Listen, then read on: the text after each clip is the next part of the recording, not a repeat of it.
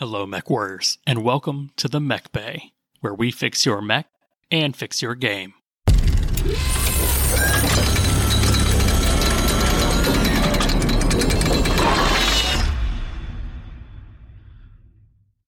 What's going on, Mech Warriors? I'm your host, Josh. I've got my co hosts, Dustin and Denham, in the lands with me today. What's going on, Mech Warriors? Howdy, howdy. Josh, am I your favorite co-host? If I had two medium lasers, I would shoot myself twice. How about that? All right.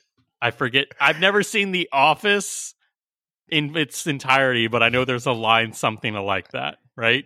I'm trying to If remember. I was trapped in an office with one person with, With- yeah, a yeah. gun, I would shoot X and Y twice. Yeah, I shoot myself twice. There you go. Okay. Well, It's now the joke's be- not funny anymore. I know. I'm sorry. Yeah, But we killed um, it. Sorry, folks. Oh, it's already Send down. us your hate mail. Yep. Why is it whenever we try, the plane comes in for a landing, we throw off the landing gear and we just crash and burn? Crash. just it's the way we. It's it's style, right? It's true. But uh, we are the Mech Bay Podcast, your number one source for everything competitive to casual tabletop BattleTech, which is a lot considering there's a lot of tabletop BattleTech going on right now. What is going on to technically today while we're recording, gentlemen? Yeah, that's Yeah. right. Gen Con. Yeah, Jenkins, Gen Con. We've been seeing some. Jenkins. Yeah, let's slide right on in into that news. We've been seeing, we've been getting that Gen Con drip. None of us are obviously there as we're recording right now, and Gen Con's happening. But from our lovely Discord users, we've been getting some close ups, some nice shots. I think somebody even won something at Masters and Minions. But yeah, so uh, firstly, have to thank listener Cataphract40, also Patreon to the Mech Bay podcast show, uh, essentially dumping all of the on the ground Gen Con pictures for us to swoon and, you know, enhance about because I wish we were there, but we're just not due to other things. Yeah, my my, my vacation budget is all gone. we all know why. Yeah. All gone.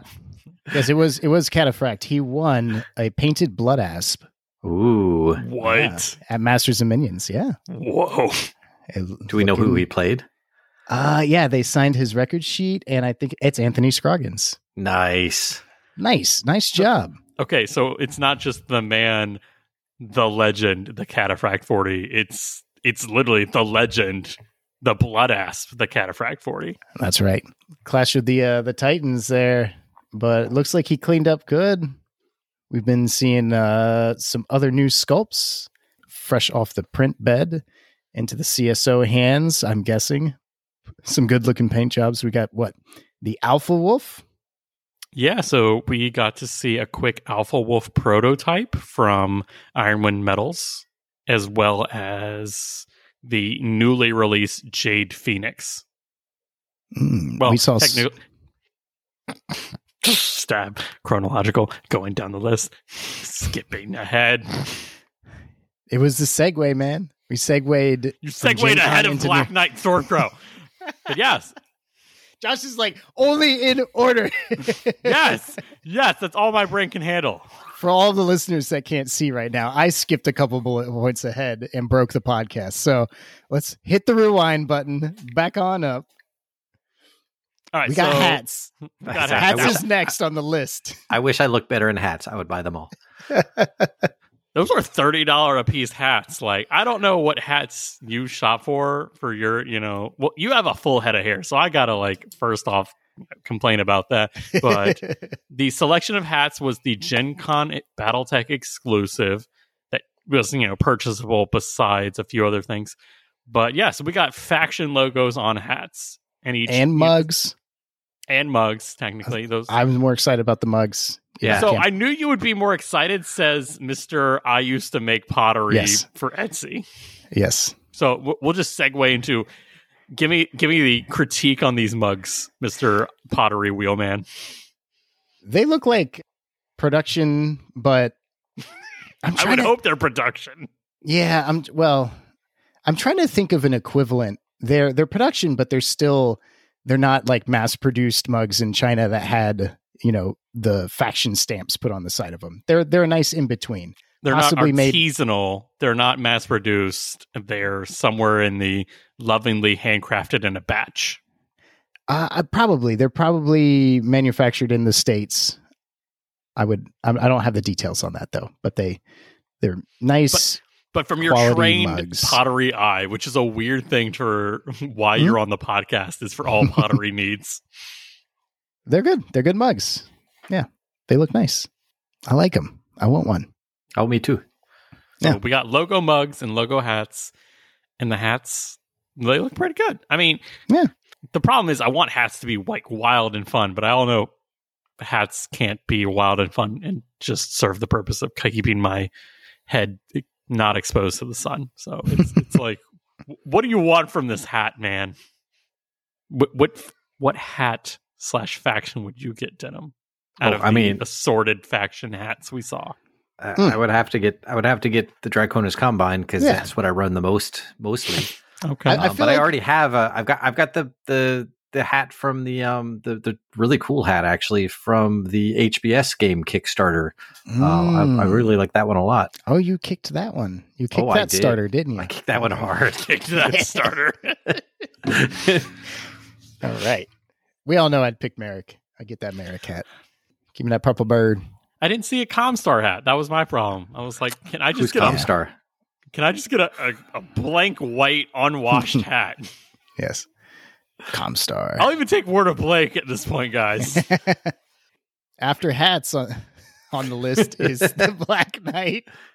That's right. That's coming back. That's coming back into the store. The plastic premium. Yeah. What what wave is this? Can can someone? I'm looking at my Oh, like man. imaginary whiteboard that's supposedly next to my computer that says which wave Black Knight are we on, Josh? Which which lot number is this? And I think it's four. Is it? I It's three or it's four, right? Okay, so I'm let's go through. We got the Creative Juggernaut Wave One Black Knight, which shipped out, sold out, and then they kind of came back, and then it had like a little little. I don't count it as the second wave. I say I count it as like continuous of Wave One. Yeah. Then we have Wave Two, where they were like, "Oh crap, we sold out like six months ago, and we tried again." And that's when I saw like a bunch of slippage on the product. And Mhm. then we had wave three, which is like we gave this STL to Ironwind Metals, and it's now that same product in metal form. Mm, mhm. So if you're following, and now this is Mhm. wave four, which is we took that same STL, we gave it to, I'm guessing, Monster Fight Club to make as a premium miniature. yeah, I think so. Yeah, they had to redo it. They they couldn't use the same one that the Creative Juggernaut had. Oh, Yeah, really? pro- probably a different machine. I Yeah. mean, there has to be Did- like change, like even from the metal, the once it went from Creative Juggernaut to Ironwind Metals, they had to change it to like fix things like fill and you know space, Yeah. whatever. Yeah, I mean it'll mm-hmm. look the same, but but Exactly. yeah, it's, it's a whole different mold. Yep, the core design has not changed, only the production style. right. Okay. So yeah, we we are on wave four of the Black Knight. So I'm happy for that because well, I'll talk about that later. But actually, considering we talked about our Solaris games last week, week before, I Last was like, recording. Yeah. last recording, I was like, you know what? I forgot that there's a Black Knight specifically for the Solaris arenas. The Black Knight, you know, Red Reaper and you know Mm. X Knights, and I was It's got like, that man, large shield, right? large Yeah. shield. Not even a shield for its size, a large shield. And I was like, man, why have I never bought this? And I went straight to the, you know, model for it and I was like, yeah, that's why I haven't bought this. So I'm like, I'm actually waiting for this new Black Knight premium model so I can start converting up a Solaris style Black Knight. Nice. Nice. There's also some premium Stormcrow, and there was a third one, wasn't there? Yeah, The- the Phoenix Hawk was there, which technically wasn't really changed from what it was before. Right. and then we have the rifle man in its the man big boy version not the rifle boy version the rifle man version so that's actually pretty good that they came around and like fixed that Mm. Did in it, that did it frame. I mean, the rifleman didn't get fixed until it got double heat sinks, really. Yeah. look Nice. we, we won at the primitive rifleman the primitive rifleman was peak rifleman I, I do like that one. That's a good sculpt. i would have been I- I happy think- if they did the primitive one for sculpt wise like yeah, give me something different. Oh, I like my I like the one with the two rack fives. I mean, that sculpt would be Ooh. different. Uh, I think that's oh, that one's got too many too many wings attached to it. Uh, I just want the rack five part. I think that was what the uh, uh, the eight D. I think it's partially unseen or reseen as well. Google image search, go. I don't know. I mean, I I only know it from its stats. It's got two rotary AC5s, two ER medium lasers, and it actually has armor, which which is cool. Oh, yeah, and jump jets. But but uh, Mm. my other favorite That's- is that is that 9T with the stealth armor that, that people have played against me with. Yeah. I'd play that one. Oh, Yep. that, I, am looking at it now. Looking at the fortress. That's the one I can only reach out to 18, though, right? Yeah, yeah, it only goes out to 18. All its weapons do five, but the stealth armor is nice and it's got the light Yeah. AC, so it can use um, all the different ammo types Lax, light ACs and light PPCs, right? and ER mediums. Yeah. Yeah. I'm looking at this Rifleman 8D. Yeah, everyone just buy the Rifleman, cut the arms off, and and don't and Yeah. throw away the rest of the mech, please. Yeah. so yeah, so we saw that blood ass 3D print prototype. It's- it- we know that because it's still got like print lines going down it. Yes. So- Yeah. but it still looks great. Like it's kind of It's, fixes. it's going to be what- cool. yeah, it's going to be great. It kind of fixes what was already there for the like Ironwind Metals sculpts, but it just kind of modernizes it. Like it's not a Yeah. complete redo, which is great. Like I, I'm liking that it's consistent with historical art. Yeah. Yep. It's just like 20% less derpy. I'm not usually a mech foot guy, but the blood ass feet really do it for me. Just gonna throw that out there. just just gonna throw it out. Those are good look. I'm not feet. a feet person, but the blood ass do it for me.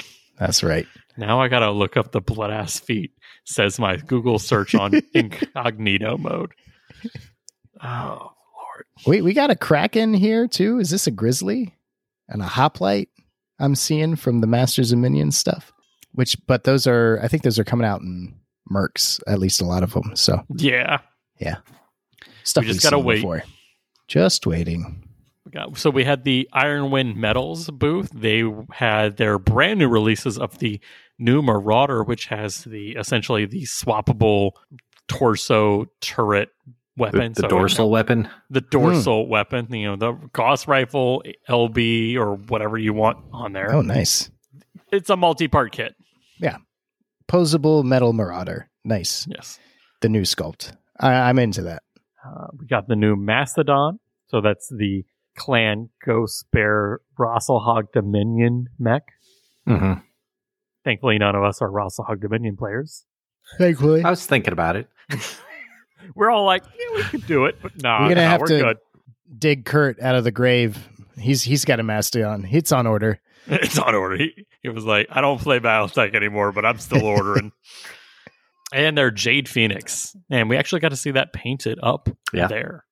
Uh, that's a big boy Jade Falcon assault mech. It's intimidating. Yeah.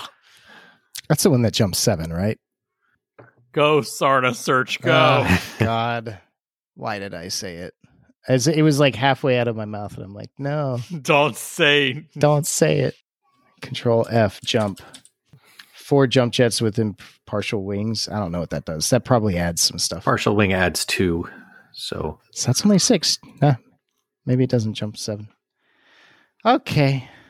So are we all buying Jade Phoenixes or Alpha Wolves, depending on how we vote for the who who gets my vote for Terra ilClan? Yeah. When I'm done with Southern Assault, my Alpha Galaxy Jade Falcon bird list is coming. Bird is It's the just the sculpts. I'm just gonna have all my birds. And I'm I gonna paint the black and blue Alpha Galaxy because nobody does that. I can't I've paint never green seen that. falcons. It's it's Alpha Galaxy. I'm like, I'm like, what? Because I know there's not. They don't all have to be green. I'm pretty sure that's in the law. Who are you? Who are you playing?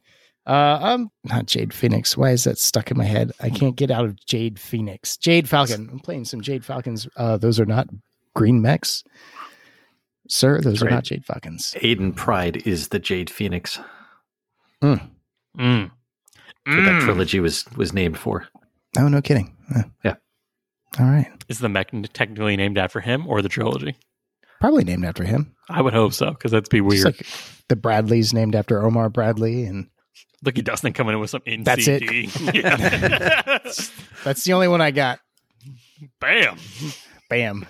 Thanks you. Thank you, Hearts of Iron. But yeah, no, um, those look great. I still think the Alpha Wolf is a weird mech in general, but that's a discussion for another day. Don't have to love the record sheet. Do love that sculpt. I do love that sculpt so much. I thought I wouldn't like the sculpt. I saw the art and I'm like, boo. And then I saw the sculpt and I'm like, it might have to buy one of those. Take my money. um, speaking of take my money, so I've wanted to touch on this for the last couple times, but the prices for these new mechs are essentially the price of a brand new force pack, like a four or Hmm. five mech pack. What are we feeling like in general vibe wise on? I can no longer go to Iron Winds or Fortress and buy willy nilly at the same price point that I can get plastic mechs anymore. No. Do you No. mean it's like thirty bucks for for a Jade Phoenix? Yeah. Wow. that's Yeah, pricey. that's That's that's a lot. Sounds like it's time for a Like- road trip to Cincinnati, boys. I It should is. say that's more than than an essentials box. It is $24 before shipping for a Jade Phoenix from Iron Winds. Okay, 24 isn't as bad as 30. right. No, but If Yeah. you can get enough people together to get the free shipping, that would be worth it. I'm not saying twenty four dollars is worth it. I mean, it would be better to do that Mhm. to to get some friends and do a bulk order. I think the prices on the plastics will be going up soon too. I think they already have, at least at uh, local game stores okay. and the Barnes and Noble. They used to be like five dollars. Clearly, they were priced at five dollars per mini before, and I Mhm. think that's gone up a little bit.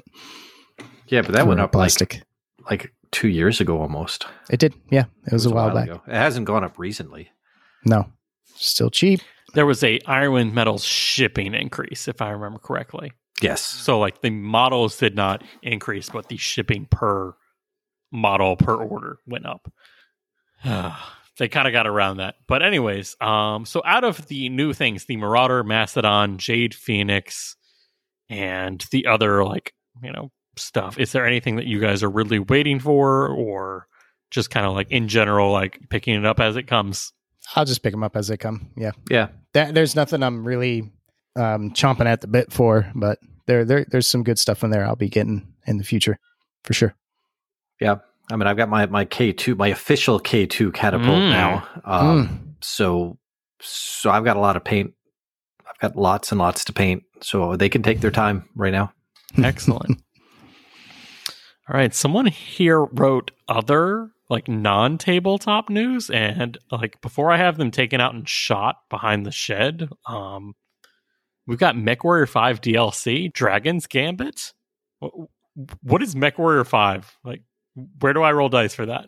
Yeah, Moving on. MechWarrior 5 DLC is coming out. So if you are still playing MechWarrior 5, go buy it. Hey, I will go back into MechWarrior five to play some some Draconis Combine stuff. I'm Man, down with that. I got too many video games and board games and war games trying to get attention in my life. I just It is need a more lot. time. Give me more time, please. I just want to play the things I like. You're the outer limits guy. Like, I just wish I had more time. Breaks his glasses. Is like, oh no, I can't read or do anything. That's right. Don't monkey's paw this.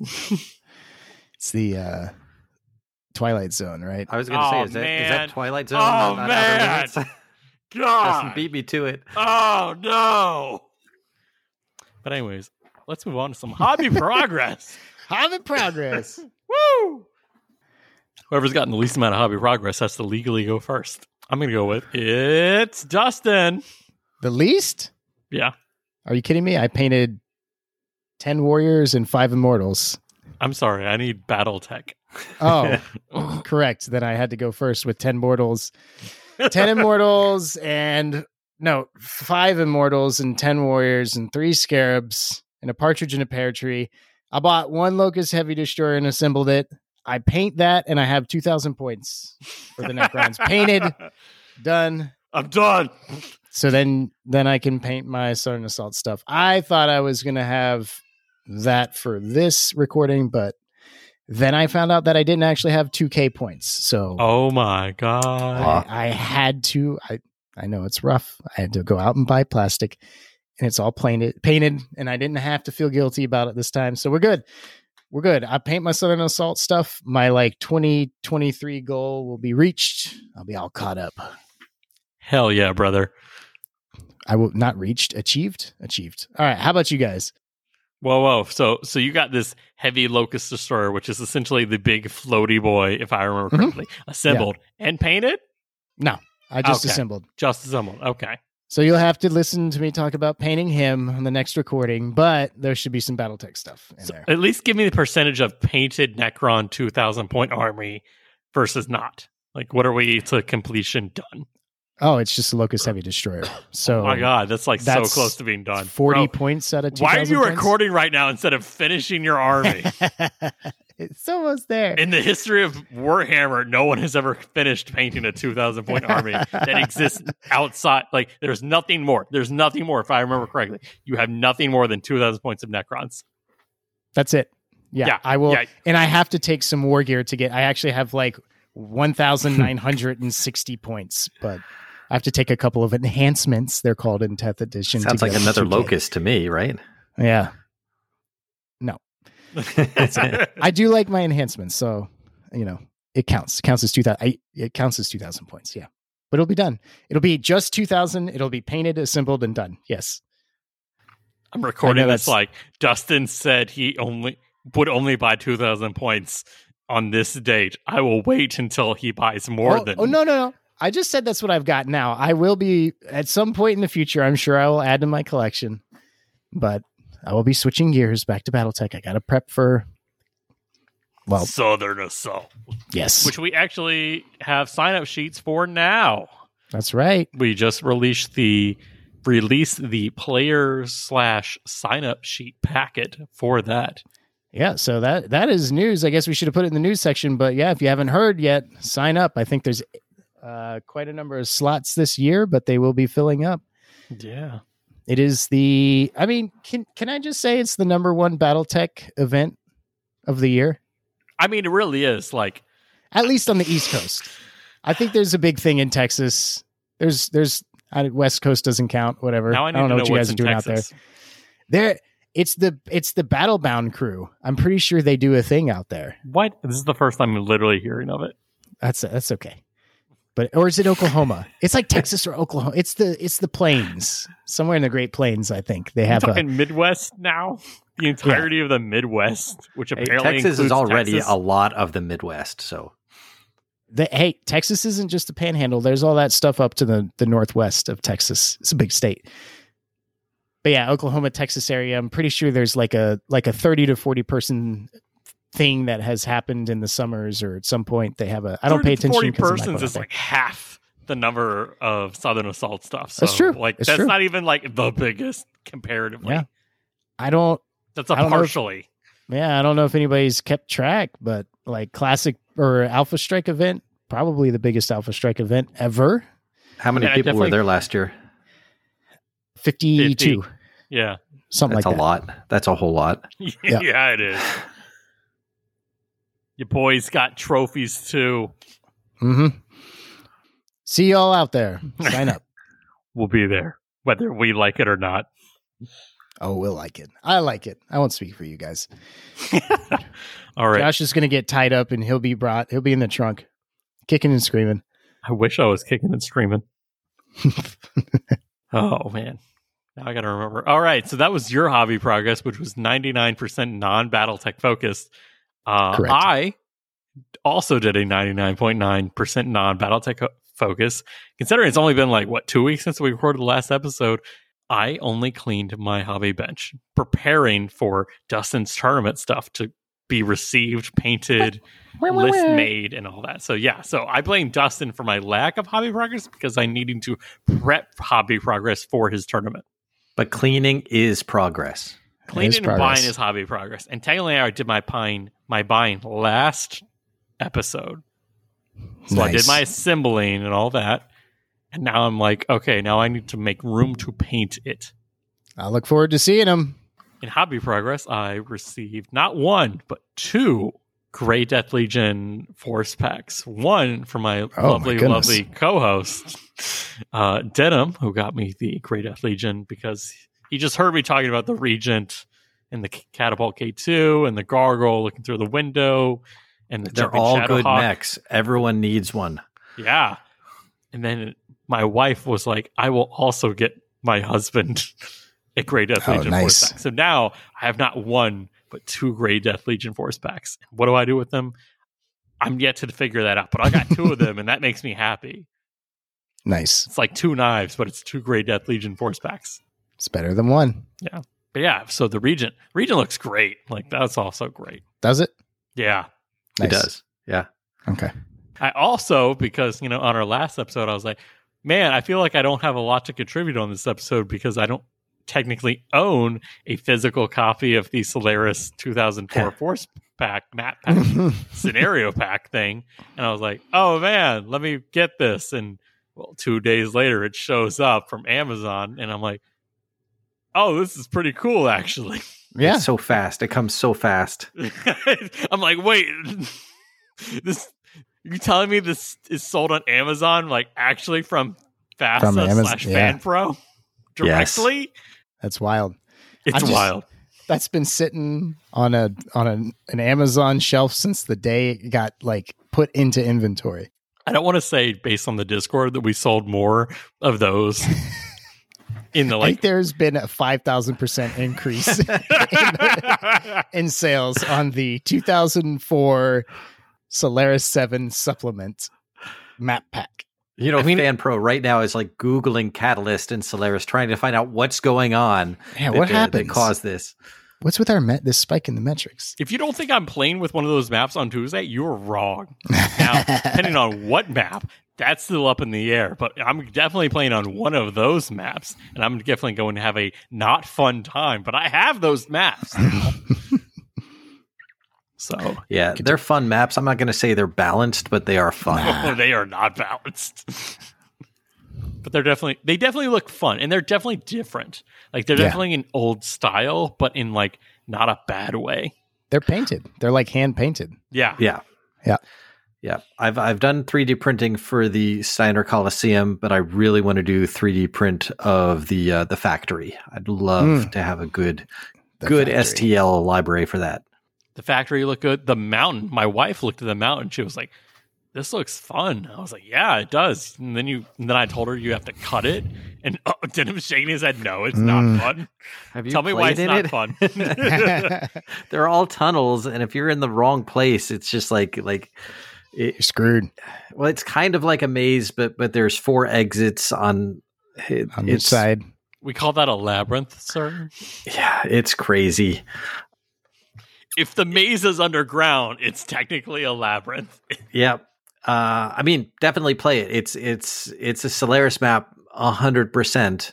If you, if you want to really push your luck, go play it double blind so that you Oh, don't know where the other person is, and, and that's just you know that's that's a, an eight hour game right there.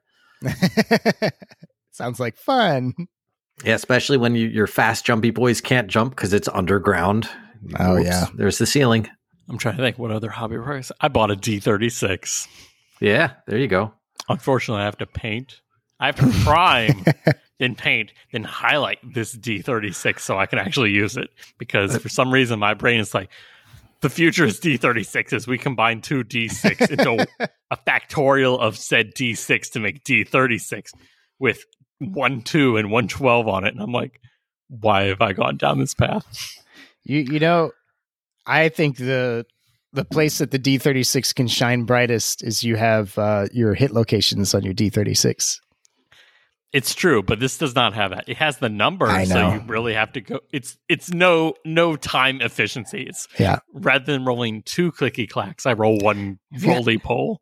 If you had like one of those pucks that had four D36s in there, two on the front and one for the left and the right side, that would be pretty cool. Oh yeah, oh I bet it would be. Dustin, you know that that MegaMek, the latest version of MegaMek, has an option, a little checkbox now that uh, Uh-huh. you know the, the little picture they have in the middle of the of the of the page of the fluff image. Yeah. You can you can replace that with the with the hit location table and whatever cluster tables that your mech currently uses. So so like a Shadowhawk would have the the two, the five, and the whatever else it, it might have. No, I mean, I, I, I think of the D thirty six hit location die with the actual like CT. No, no, I, I and stuff understand. like that. I'm just saying Wait. that, that it is that it is a nice thing that that they Mhm. give you that option to have that right there in the middle of your page, so that Yeah. uh, so that you don't have to pull out that other sheet every single mean- time. I, I, I don't. I got that. That's in here. Well, yeah, yeah, but not everybody does. that's what I'm saying. That's that's who the D thirty sixes would be for. The people who don't have the hit location table in their head. But you have to have three: one for the center, one for the left, and one for the right. Yep. Yep. So Yeah. that was my my puck would have four, two for the center, so you could roll more than one at a time would be nice, and then one for the left and the right, So four total, because uh, the, they would be different. But anyways, D thirty six. Any other hobby progress, Josh? Or a lot of ready to- purchasing, a lot of cleaning, and a lot of yeah, that's about it. I Okay. technically have to do repairs to the Greyhound, but that's part of the game's played. So I took my freshly assembled Greyhound mech, and what I did was a lot of magnetizing, and I- I was like, I Mhm. don't like those magnets, so I just glued it. The glue broke, but the magnets held. Now I got to re-glue it in the position I wanted. Nice. Yeah. Wait, did we Is skip Denham? Denham, do you have hobby progress? We, we Yeah, have I do. skipped him. He's he's he's next. Oh, I'm okay. waiting patiently. Patiently. I have a lot of hobby progress because I spend a lot of my week not doing games. Okay. All right. All right. So you glued Out. you glued him back. You magnetized him. Then you didn't like it, and then you glued him, and then he came unglued, and, Yes. and you glued him again. All right, now to Denham because apparently you want to move ahead. No, we could talk more about you. No, no, it's my podcast. We'll talk about who I want to. So yeah, I, I obviously didn't give Josh my only copy of the Grey Death Legion box set because uh, if I only had one, it would be mine. So I gave him my extra one. But like so many others who have the Grey Death box set, I have been painting up my own Grey Death Legion, um, collecting all Oh, the all the mechs from the original books. You know, get the get the uh, McCall's riflemen, got the two Uh-huh. stingers. I painted. Uh, I've got the hero, the hero marauder from the first Kickstarter, Grayson Carlyle's uh, command mech, um, and I used that uh, that contrast gray with a with a white base and a in black stripes to make a really nice, uh, Oh, nice. really nice gray camo. Yeah. And then I was like, I should go buy some decals for that. I forgot that while I was at Adepticon, they had a sheet of the Gray Death decals that I purchased. Um, Mm. So when I was I was flipping through some stuff, I'm like, oh wait, I already bought those. Nice. So it's it's looking all pretty now. I know I posted a picture of it on the Discord, but uh, for some reason the camera made it like super light. It is much much darker than that. Mhm. But I ended up going with a um a desert base for it because Trellwan is a isn't very Mhm. arid planet. So so that's uh, that's what I'm going with. But yeah, so my hobby progress has been has been Grey Death Legion stuff, and uh, it's looking pretty good. Oh, okay, so it's darker than this. I went ahead and searched it up. Yeah. Beautiful work. And then um, while I was searching on the Discord for your picture of the, I saw your very cursed Jade Falcon T-shirt that says Clan Ghost Bear on the back. I know it's so awesome. I thought of uh, I thought of our own uh, our own pizza lawyer when I saw that, so I had to send him a picture and give him a small a small stroke. Nice. Painting up the Marauder. Anything else? Uh, just just just Grey Death stuff. So All I've right. got uh, All right. I've got the Marauder is is is completely finished, um, and then I've got uh, uh, six other mechs that are in various stages of of progress, uh, but they're all looking fantastic. Fantastic. I need I need to get more decals. I'm going to run out before my company is finished. Oof. Yeah, that's it for me for hobby progress. Are we ready to move on to games played? Yeah. Yeah. All right. Do you have any games played, Dustin? Oh, I played the cursed game. I, The game that shall not be named. the game that shall not be named. Tell me about your game. Uh, did I? I pay about- per the minute, and so I'm gonna fill it no All matter right, what. right. Let's see. I played as a uh, my first army that I picked up was Tau. I played against a Tau player for the first turn. I used my Necrons, and they turn one to my Triarch Stalker, which is like a dreadnought thing with a couple extra wounds. It's a yeah, walker. it's a yeah, walker. he's a walker. He got first turn and blew that off the table, and I'm like, oh no, this is why everybody hates Tau, and it's me. I played the objectives. I didn't have much of an army left, but I think I went out on the objectives for that game. So just getting used to tenth. Okay. Yeah. You know, I nothing mean, fancy. you got more. You got more games of Warhammer than I have. So uh, that's that's pretty much it. I've been. I probably won't be playing any BattleTech this month because I have switched quickly be switching into tournament prep mode. Just make sure all my T's and I's are my all my I's are crossed and my T's are dotted, and then I will get back get back to BattleTech, playing some BattleTech. How about y'all? Yeah, I mean, I've been I've been validating people's lists for your tournament. Thank you so That- much for help. That kind of counts. Um, I, I do hope that more people send those lists in uh, before the the time limit because uh, I don't want I don't want to spend three straight days doing them. So you know, Send them in, folks. send them in, please, please Wait send till them the in for last minute. sake. You heard it here. Yeah, don't do that. MTO. I'll give you arbitrary uh, negative points or something. I don't know. I've I've uh but as far as games played, I have done a couple blind boxes and a couple intro games for new players because we've had quite a few new players. Even more. It just Yeah. it keeps on keeps Yeah, on there's growing. so many players. It's incredible. It's truly a golden age. How, about, you, Josh? I was gonna say, tell me how these intro games went.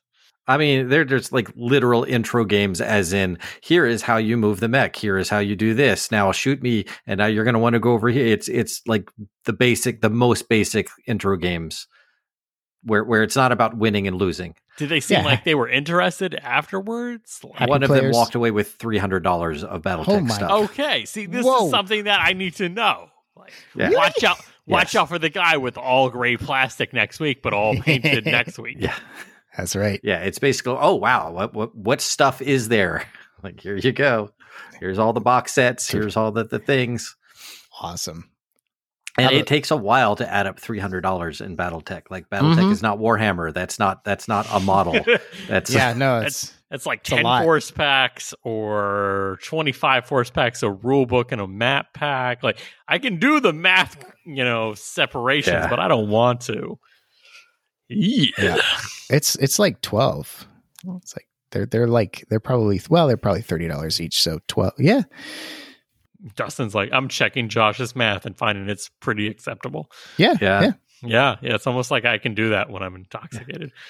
the local store has those pre-painted Gale Force Nine buildings Mhm. from from Oh, Thunderhead, yeah. and they are dense and heavy and awesome. Awesome. And a great way to spend your money. Oh yeah, great way to spend your money. So, what mechs did you take to this intro tech game? Because that's what I'm most interested in. Oh really? No, I was. It was the the normal things. I took I took a Wolverine. Um, Mm.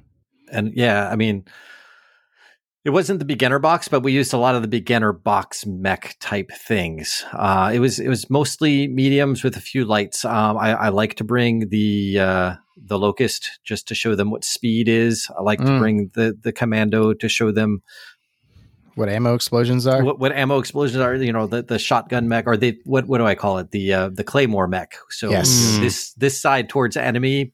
And it, it fires off, does a lot of damage, but doesn't last very long after that. and then it dies. Yep, the Wolverine is one of my favorite go-to mechs just because it does all the stuff, and you know, a battle master to show the the potential of of an assault mech. Uh, it looks scary, but it is not invincible. Yeah.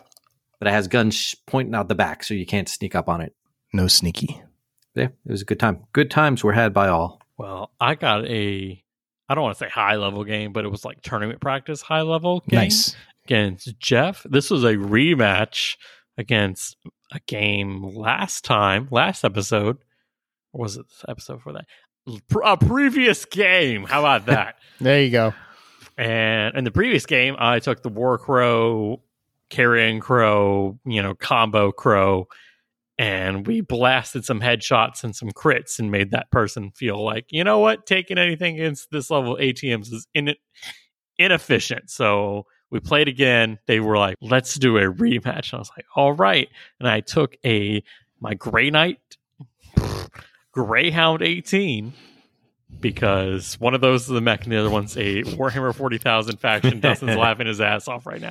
I'm just laughing because I'm looking at the notes and I see Greyhound and Knight and Gray Knight and you Yeah, Ron yeah, Burgundy yeah. It's together. real hard. It's, you can see where I messed up here. oh, I can see it. That's why I'm laughing. uh, I took a Kintaro 21, the C3i variant, a Raijin 301, also C3i Lincoln, and then a Dragoon 05, the Mm.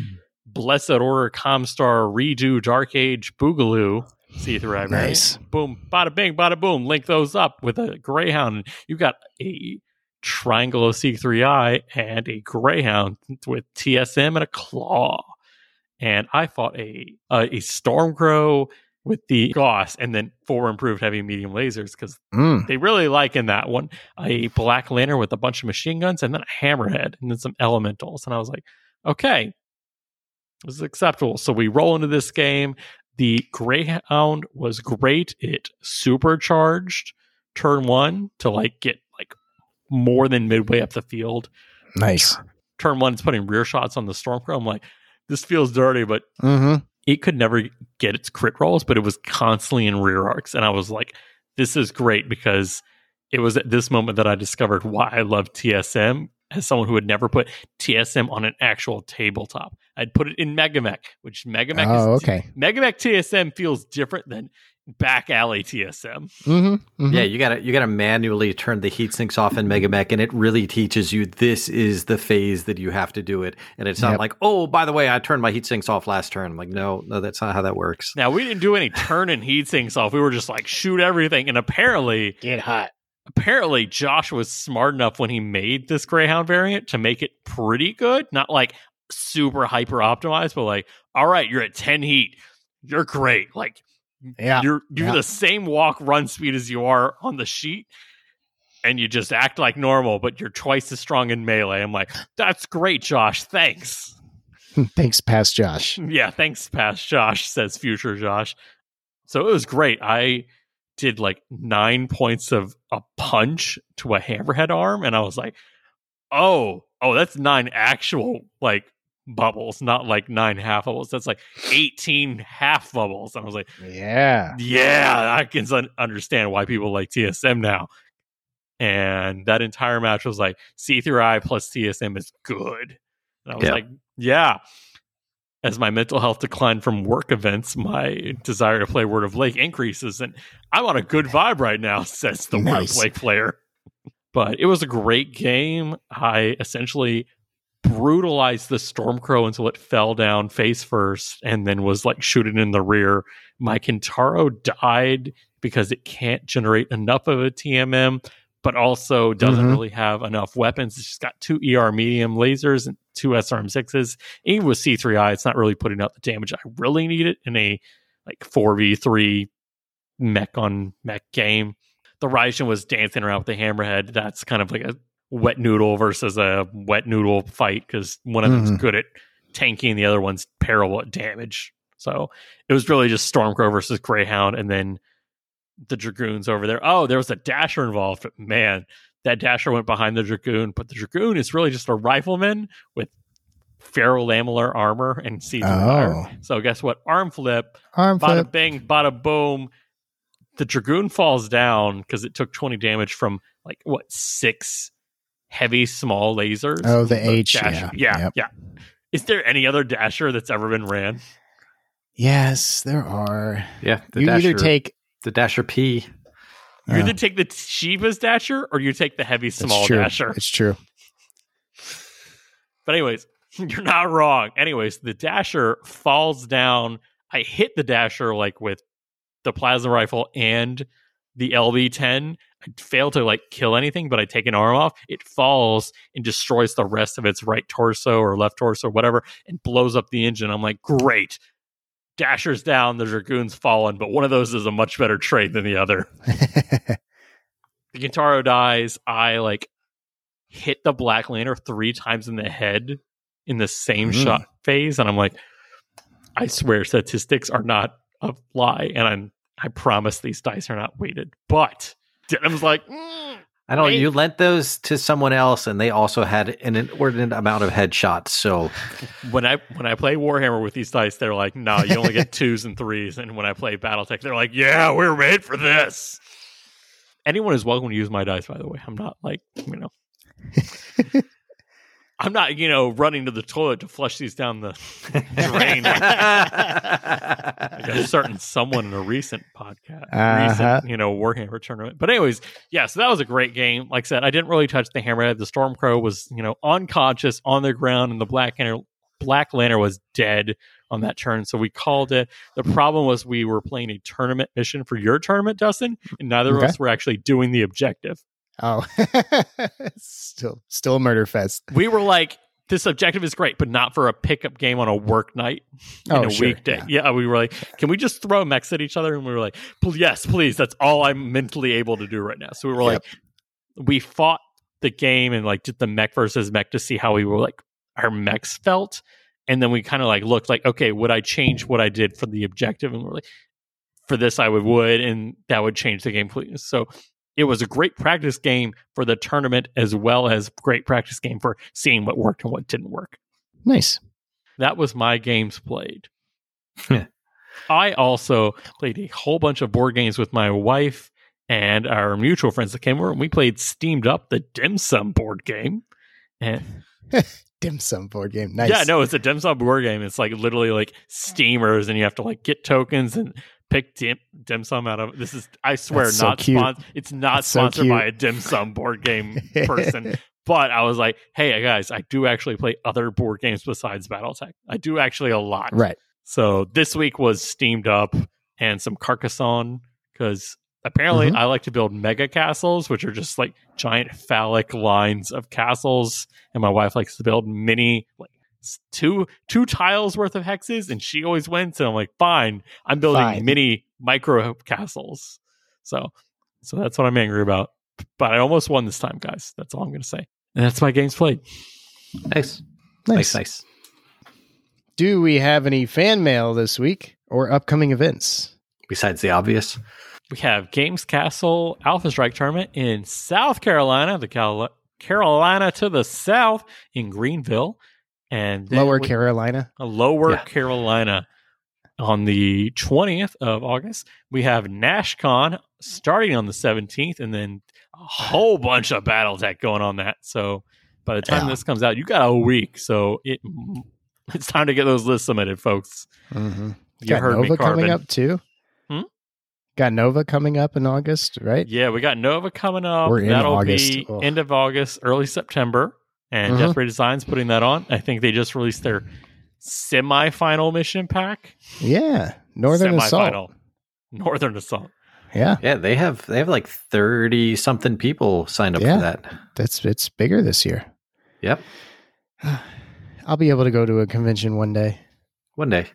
One day. NashCon or Gen- Nova, probably because they're closer. We have your tournament, Dustin, on the 26th. Coming up soon. So Oh yeah, that's like twenty days. Yep. Final prep time.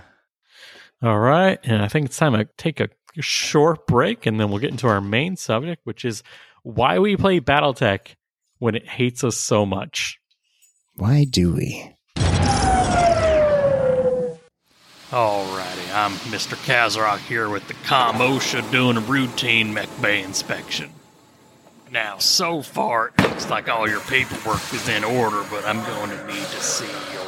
Sweet Blake Almighty, is that an exposed coolant leak in the middle of the mech bay? Yeah, I mean, sometimes it's easier to just hit the drain plug when we're coming in, you know? Oh, no, no, no, no. At the minimum, you need four foot railing surrounding it, but. Sweet Tara's titties. Is that man firing that medium laser in the bay itself? He's, uh, doing a low power calibration and checking the alignment against the, uh, barn door of a wall over there. Oh, Blake preserve me. I'm three days away from retirement. Hey, boss, I finished stacking those Inferno SRMs just like you asked. I, uh, put them next to the incendiary AC bins under the reactor exhaust. You know, keep them warm for when we need them. boss. Uh, yeah, I'm. Uh, I'm just gonna slide this pile of coolant-soaked C-bills over to you and rethink my life choices. Uh, sound good? Oh, get me the ROM. the heavy rum.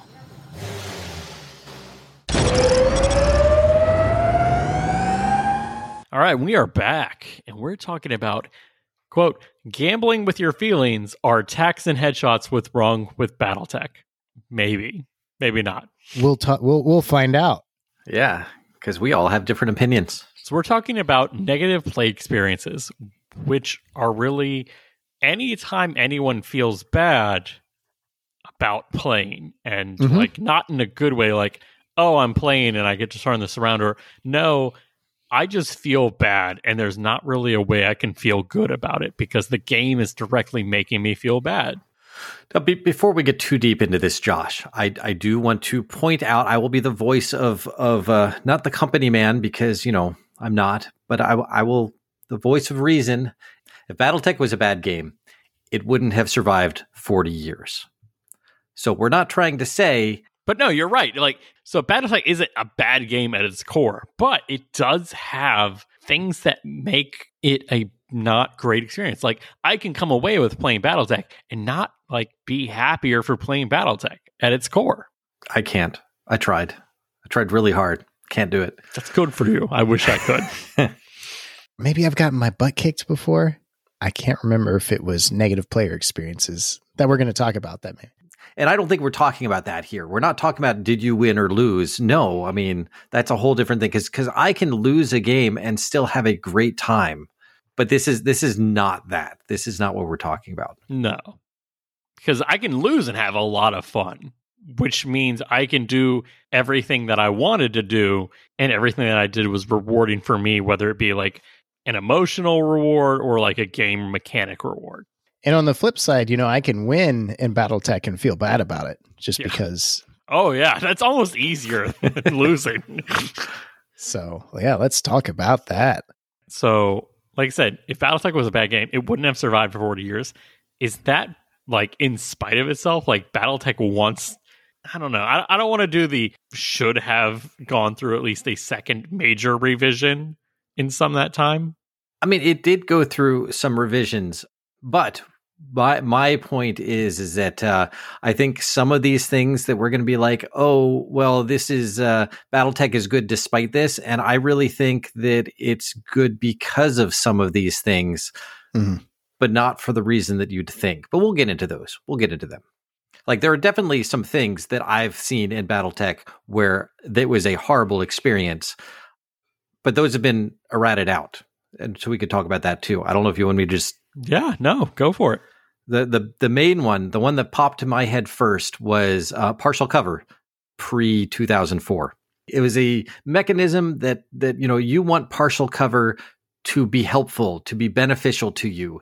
And when you get into partial cover and you realize that, oh, that was the worst thing that could have ever happened, and I have died because I took partial cover, that is a negative play experience to me. And and that broke the game. But they they realized that and they fixed that because it actually did break the game. Yeah, I mean, when I think of negative play experience, I'm thinking of like I'm rolling dice on the table, something happens, I'm like, you know what? This wasn't actually worth coming out this day. Like whether it be a mechanic or just like what happens and it's completely out of my control. Like there's nothing I can do to mitigate or change the outcome of something, whether it be a rule or a dice roll. What about you for Dustin? Or is there anything that like have you ever felt like a day when you're playing BattleTech is like, yeah, I came out worse, feeling worse than when I went in? It's never been because of the game. I will say right? that Yeah. I was going to say that. I, I've I've there have been people that I've played that I have felt that way, but not not the game itself. All right. Well, me and you are looking at two different rule books then.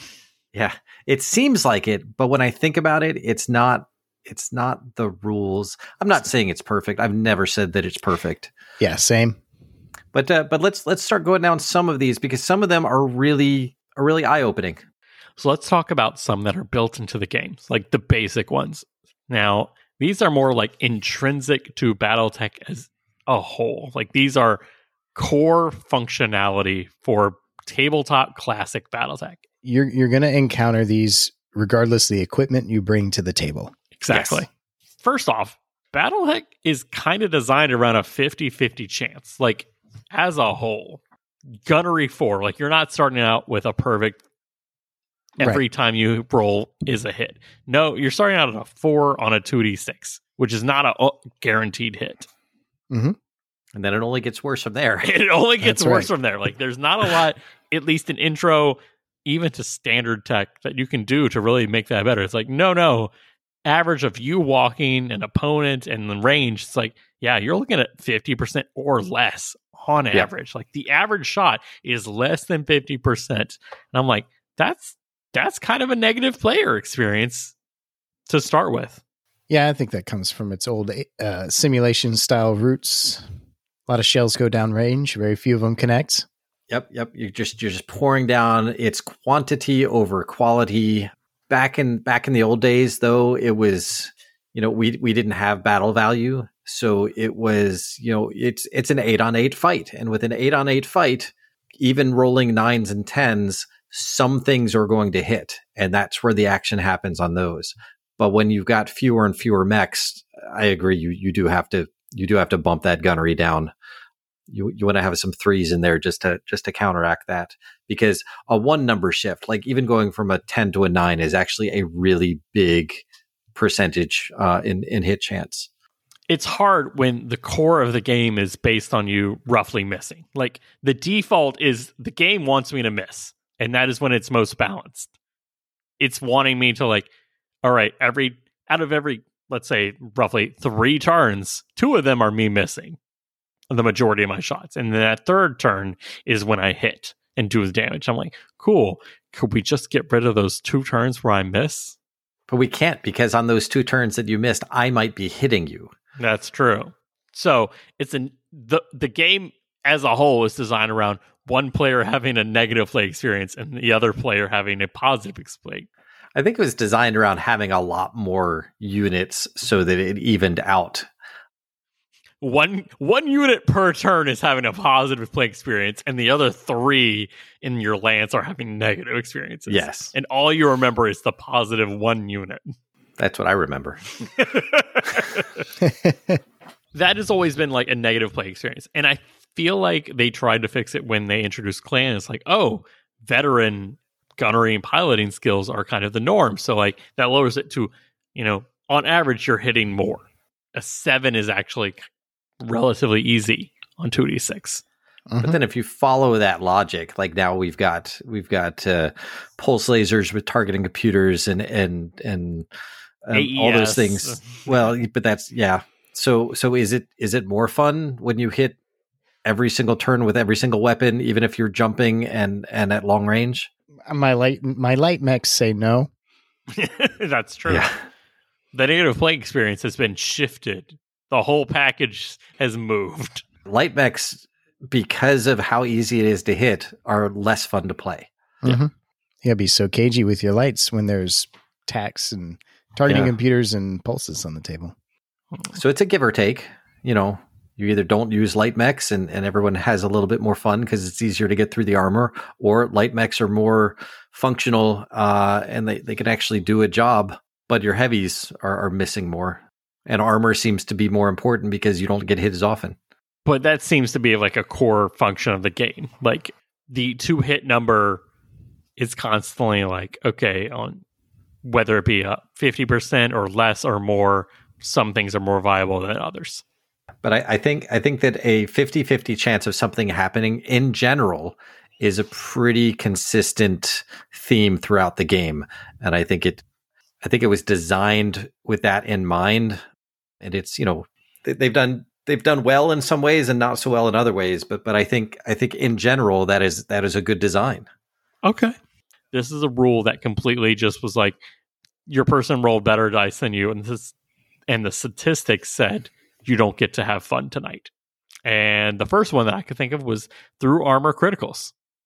And I know I'm with I'm sitting with two people that are like, my bread and butter is through armor criticals. How Oh, dare yeah. you? I like them for different reasons than Dustin. But yeah, yeah, I I I, I think tacks are fun. Now, this is the old snake eyes. So this is rolling two on 2d6. This is the 1 in 36 chance, or roughly 3% Mhm. of all shots are going to be a through armor crit Uh, all location rolls. on location rolls. Yeah. So floating crits is the optional rule, which kind of mitigates this, but I feel like doesn't really mitigate it as a whole. Oh yeah, I think floating crits are sometimes way more dangerous Exactly. than standard. Way more dangerous. Yeah. So like then you roll your two on 2d6 and you roll again for a new location and boom, bada bing. That's like, oh, now that location gets the crit, and then you roll to see if you're eight up and your critical determining hits table stuff. And I'm like, it's great, but I still probably got a crit. Like 40% 40% chance of 3%. So I'm talking about roughly less than 1.5% of the time Hmm. I'm getting a crit roll just no matter what. Yeah. Let's just say what it is. Well, when you when you tack, you do still have to roll for a chance to crit. So your three percent ch- turns into roughly one point five percent of actually getting those those the juicy bits on the inside, so to speak. But yeah, if you do play it the usual way, it's going to go into torso locations. Front arc is center torso, and left and right arcs are left and right torso, respectively. But yeah, it's it's a pretty slim chance, but I I can understand why it's a negative player experience. So maybe we should go over real quick what we think through armor crits take away from the game. And I can go first. I think the through armor crit can take um, potential away from the game. Like we all have had the fresh mech that gets tacked, and now you've got some engine hits or gyro hit or multiple. Or if you're especially incredibly unlucky, you can just scoop the whole engine, get three engine hits, and just be out a pristine, fresh mech. And you see all the potential, all the turns that that mech would have been doing work, and it was kind of taken away from you, stolen from you. So I do empathize. It's it's a it's rough, especially when the mech is fresh. I mean, yes, that that is a detractor for sure. But Mhm. what it adds is is story. Like it adds Mm. personality to the match. So it's not and, and I guess that's that's I don't always come to Battletech thinking of it like like a tournament where things have to be fair and balanced and everyone has to have an equal chance. Uh, if you play it narratively, uh, and even if you're doing missions at the table for pickup games, and you don't treat each game as a as as an entity, it makes for some really good stories of that one mech, that really powerful mech that uh, that you were, you know, you, you were counting on. It was it was the linchpin of your whole operation, and one lucky shot takes it out. Yeah, it's it's it can be a bad experience unless you make it part of your internal story, and that way it's it's bad luck, but it's a cool event that happened. And how did I then? rally my forces after that and and either pull a pull a win out of that or or you know I fought really hard but eventually that was what the thing that, that caused me to lose that mission but it's still part of the story which doesn't work for tournaments but does for the way that I tend to play it mm-hmm. What about you, Josh? I mean, I'm more into the pickup game, just like think about that day or that week, like, oh boy, these are the new models I got. And I'm really excited to throw them on the table. I don't really have like a narrative or like historical attachment to them. And I'm just like, cool, let's see how they do. And I want to play like Battletech as its purest board game style. So I don't really have any attachment to any specific mech, but there are times when the biggest mech I have, like turn one or turn, turn two, like I see memes about this in mm-hmm. general, in the general golden Battletech BB. public of Yep. the tech. Like, oh, you had one LB10 or LB2 pellet hit, and you've got you paid for all the armor, and you didn't get to use the armor, which is the problem. And it hits, and it gets like two engine hits, or at worse, it hits a gyro and cool. Every PSR you take is plus three. Every time you take 20 damage, it's plus three. And I'm like, that's awful. Like there is no it's crippling. Like the I would rather almost just take that mech out and not think about it anymore. Like, yeah, he forced withdrawals and do I get any bonus for withdrawing him? No, it's just no. Exactly. like the TAC, like, and even if you float that, I'm like, okay, well, you know, it gets a leg. Oh, great. I, I hip or I get an arm. It's like, oh, there's a primary weapon. Or worst case, it's a torso or something with an ammo. It's like most most of the time it'll hit a torso location, still take out an engine or gyro. I'm like, great. So what it would have been originally. So floating didn't really help. Thank you. So no, I'm I'm not one that really like I don't want to accept that the TAC is intrinsic to enjoying BattleTech. Yeah, well, they're cinematic, and once I keep going back to it, but but if you if you take larger amounts of units in a classic game, so eight or twelve per side, uh, the the TACs are what speed up the game a lot. Like it's it's pretty essential to getting a game done in, in a in a quicker amount of time, because again, it's it's the numbers of units that you're playing with, and and losing one mech isn't isn't defeat because of that one mech um, especially since you have 11 more mechs to shoot at their at you know your opponent's team and you might do the same as well. Because it's a numbers game. It's what is the percentage to do that? How many dice you're rolling? The more dice you're rolling the better. Um, and the more mechs you have the more dice you're rolling. It's just that people aren't used to playing you know when's the last time you guys played a classic with with more than eight units per side as a regular game? Like it just doesn't happen anymore I think that was like a year ago, to be honest.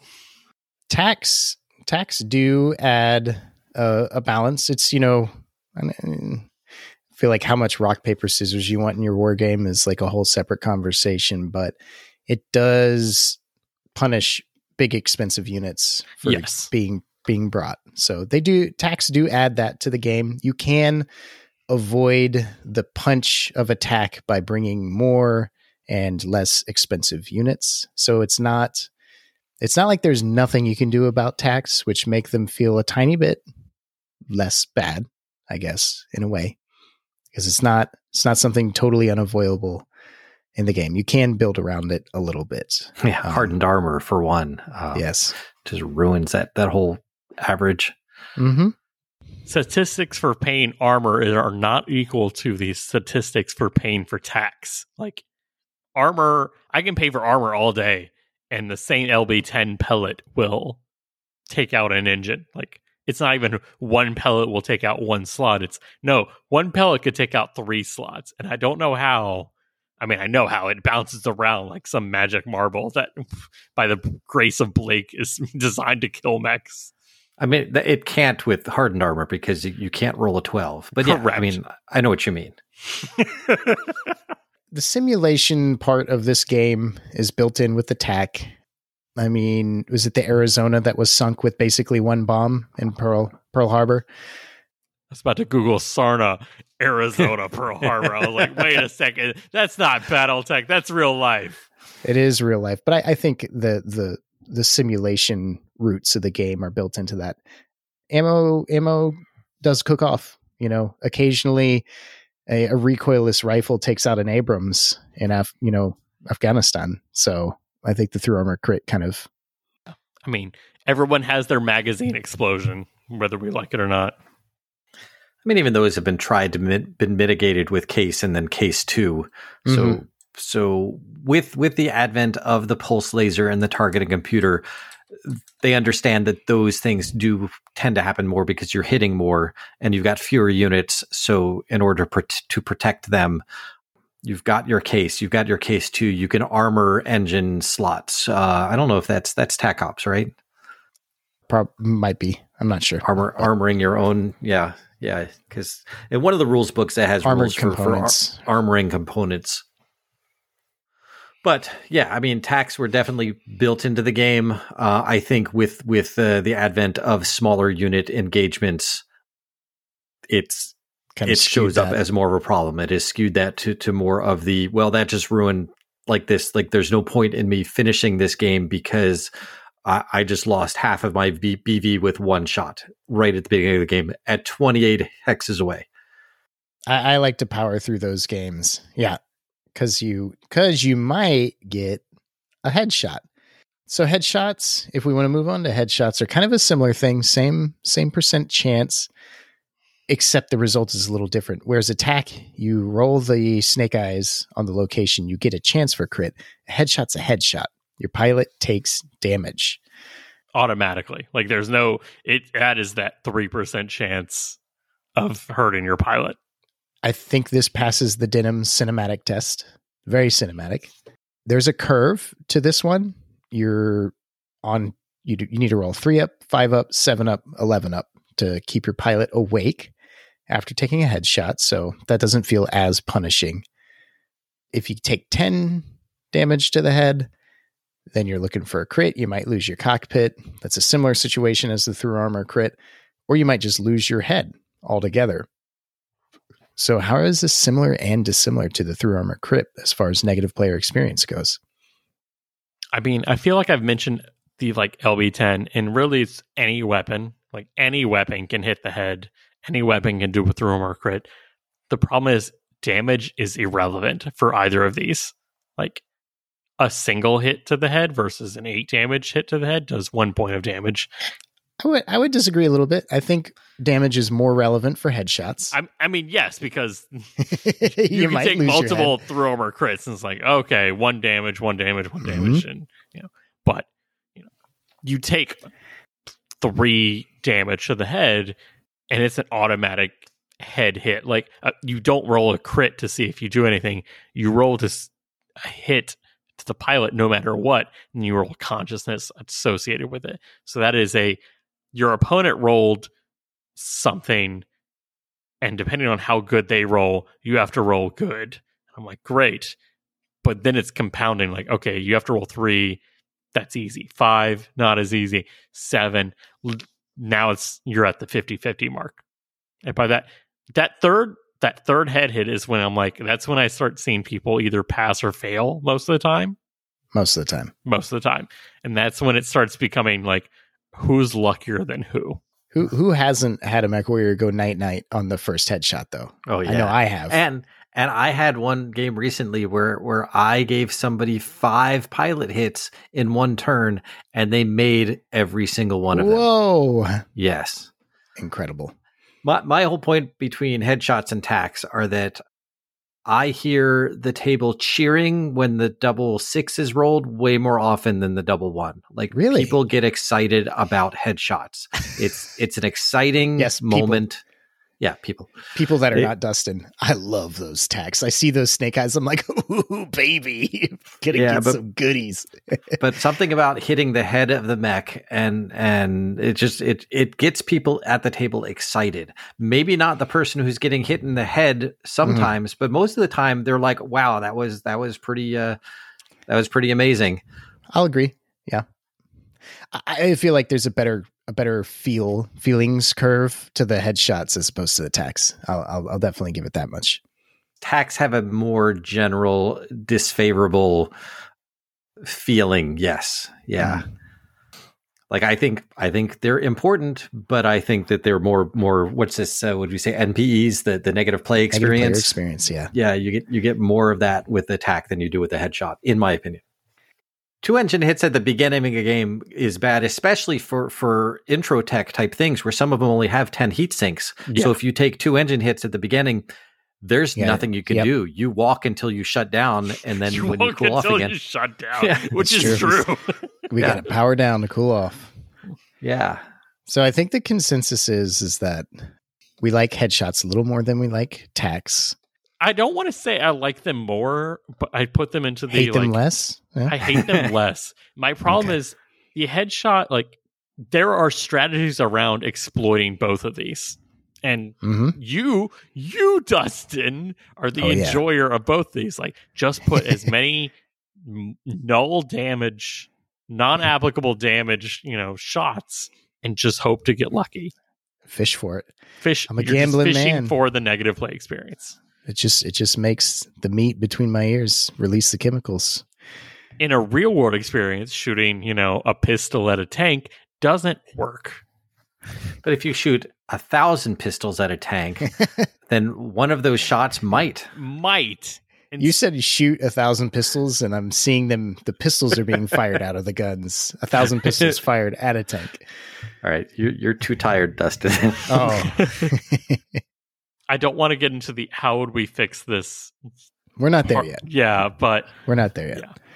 They are part of the game that makes it a simulation, but also a war game. All right. Beazle, December sixth, 2013, on the Board Game Battletech forums, said To me, the randomness of the game is what makes it fun. Remove too much randomness, and you might as well just play a game of chess. We'll reference that later. Let's move on, perhaps, to initiative, which can turn itself into another negative play experience. I know that I have, I feel like I have sh- good initiative dice. So I have definitely played games where I lost initiative on the first turn and then won it for the next eight turns. And that makes me feel sorry for the person on the receiving end of that. So The problem is, is like initiative dice. The dice don't care if you won the last one. your odds are the same every time. And that's the thing about the initiative is, yeah, it is. It is literally if you're playing one, you know, one v one, it is the most fair thing in the entire game. And is the most unfair because of it. it really is. It's one rule, one roll to rule them all. I know there's really popular replacements for initiative. We got initiative decks. Other war games use chits and bags. I feel like this is the most easily repairable negative player experience. So we can, See, like I, I don't think that the initiative role needs to be fixed. Like it's just it, it is the even thing. What I might agree needs some work though is like like what they call front loading initiative. Mhm. you know the the when you've got unbalanced forces how that works out that i could see might need some work possibly but as far as even numbers of units i, I think the initiative rolls are just fine yes sometimes sometimes you lose every single roll and sometimes that means that you lose the game but other times like i i played with some of our our uh our discord listeners and i uh i won initiative nine turns in a row and i still lost the game not because I'm a bad player, but because he played super well even with losing initiative. There there are still tactics that you can do when you lose initiative to make it not quite as bad. No, okay. but it is definitely fighting uphill. And you're like, Oh yeah, it, it's, Oh, yeah. and and then when you win, it's it's an even greater endorphins release. and, and if you lose, at least you've got like like the reason why. You know, I played well, but but I lost initiative, and it was an exciting battle, but I just couldn't overcome that you know that one thing. So it's it's you know it's your attitude, how you look at the at the game at the end. I can see losing initiative every single turn can get very frustrating though. I, I can mm-hmm. absolutely understand that. Where it just doesn't seem fair. Although again, it, it is the most fair thing in the game. Like it, it is. It's just would it be It more fair if it was this turn I win, next turn you win, then we alternate? no, that'd be horrible. I would hate that. it would be totally fair, but it'd be less exciting, Yeah. too predictable, not fun. Yeah, the the uh, the fix I think to that is to just play more games. Like the the odds are going to even out uh, it, as you play more games. no, I like- no. I like- the, the perfect balance is assaults go first, then heavies, then mediums, then lights, and we And- roll and if you based on push lights back, then lights can go last and then first, so they get to move Yeah, twice. Exactly. That's right. They did I, figure I it did out. actually enjoy how HBS did their did their Yeah, initiative. Yeah, no, exactly. really like nice. that was the problem. We we tasted what. Oh man, that's actually good. Like my light mech specialist can go last and is has lower chance of getting shots. when you Lights were relevant for most of the game. yeah when you when you ends that turn in the rear arc of the the, the atlas and you get to shoot and then you get to shoot again and then move when you took that one specialist thing that would let Yep. you reverse the order of shooting and moving ah so it was good. good. yeah all right initiative just play with the initiative deck that's my solution Even that, like it, it doesn't matter because you're going. Some days you're going to lose every single one. Some days you're going to win every single one. I agree, it's frustrating, it's frustrating except for when it's not. So we started with TACs; those are the worst. Headshots, we hate them less. Initiative, losing it every every turn in a row. I hate that less than those other two. How about you guys? I Again, I, I have no problems with the initiative. Okay. All right. I, I, hate- I have a problem with the unbalanced units, like like when you've got you know, 10 Mhm. guys on one side and six guys on another. Like when when do they go? I know what the rule book says, and I play it that way. Mhm. I, But don't- I don't feels think worse. it's the most. Yeah, I, I think that causes more frustration for some people. Where Yeah. you move your doubles first and then you go to your singles later, as Right. opposed to the other way around. Yeah, it makes the winning better and the losing worse. Yes. doing doing unequal movement that way. So as far as negative player experiences that people hate, I think we're going to go up in hatred here with the TSEMP cannon. have you? Who here has used a TSEMP against? There- uh, another there's an infamous. I think there's a game that lives in infamy. And Josh, do you want to talk about it? it wasn't me. I thought I I thought I brought something with TSEMP. No, and at least not your against cannon. me. Oh, my Poseidon has a TSEMP, and I, I I've used that and and have used it too. TSEMPs are weird, man. I refuse to use TSEMPs because of what it can do. I also don't like them like in principle, but I think that's because of what they can do. my problem with the TSEMP really is the fact that anytime I fire it, I get the the, the you know like the tier one effects of it. Plus one to hit. Oh boy. Yeah, I've I've maybe it wasn't you. I've I've T simped somebody and shut their mech down, and I'm just like, oh, that's rough. that's real rough. it may have been Kurt because I did hear about this. So TSEMP is a product of essentially the Dark Age, which is the tight stream electromagnetic pulse weapon. And essentially, you fire it, and it's almost like a PPC, except it does no damage except on except on an eight up, it shuts down your mech. So from the hit to the end of next turn, you are shut down. It's brutal. That's brutal, which means you don't get one nor two physical attack phases. Mhm. You don't get a single movement phase or weapon attack phase, which means you are And you're immobile. you are immobile. You are minus four. Minus four to hit. Pretty rough. which is worse than like I think heat weapon. Heat weapons are like they do the same thing. You can get shut down by a heat weapon, but it is so not. It's not an either or. Like it's not just a okay. I'm going to roll this. If I get an eight, you're shut down, Mhm. which is what a TSEMP does. Yeah. and it's just like like Dark Age, right? It just Yeah. so It's many Dark Age things came out that are just wrong. it seems to me that the the things that have binaries, especially when they're really harsh binaries, the the through armor crit either crits or it doesn't, and sometimes it crits worse. The headshots, there's like more of a slope. There's a there's more of a bell curve of things that can happen. TSEMP, less options. It's just it if you hit with it and then you roll your eight up, it's rough, and maybe that makes it more hated. And the punishment is severe a shutdown mech for a shutdown mech. The TSEMP is 488 battle value. That's how much you pay for that. You pay, you strap a stinger onto the side of your mech Yeah. when you take a TSEMP. I'll take a TSEMP over a Stinger any day. Yeah. So the the famous or infamous clan ERPPC is only 412 battle value. Clan large pulse laser uh, a deal at 265 battle value. Yeah, and on most mechs, a clan ERPPC can just ruin your day with a three percent chance hmm every you know, and you get to shoot it every turn. Whereas a TSEMP. TSEMP is still you can only fire it every other turn. It's like a 45% chance of ruining your day.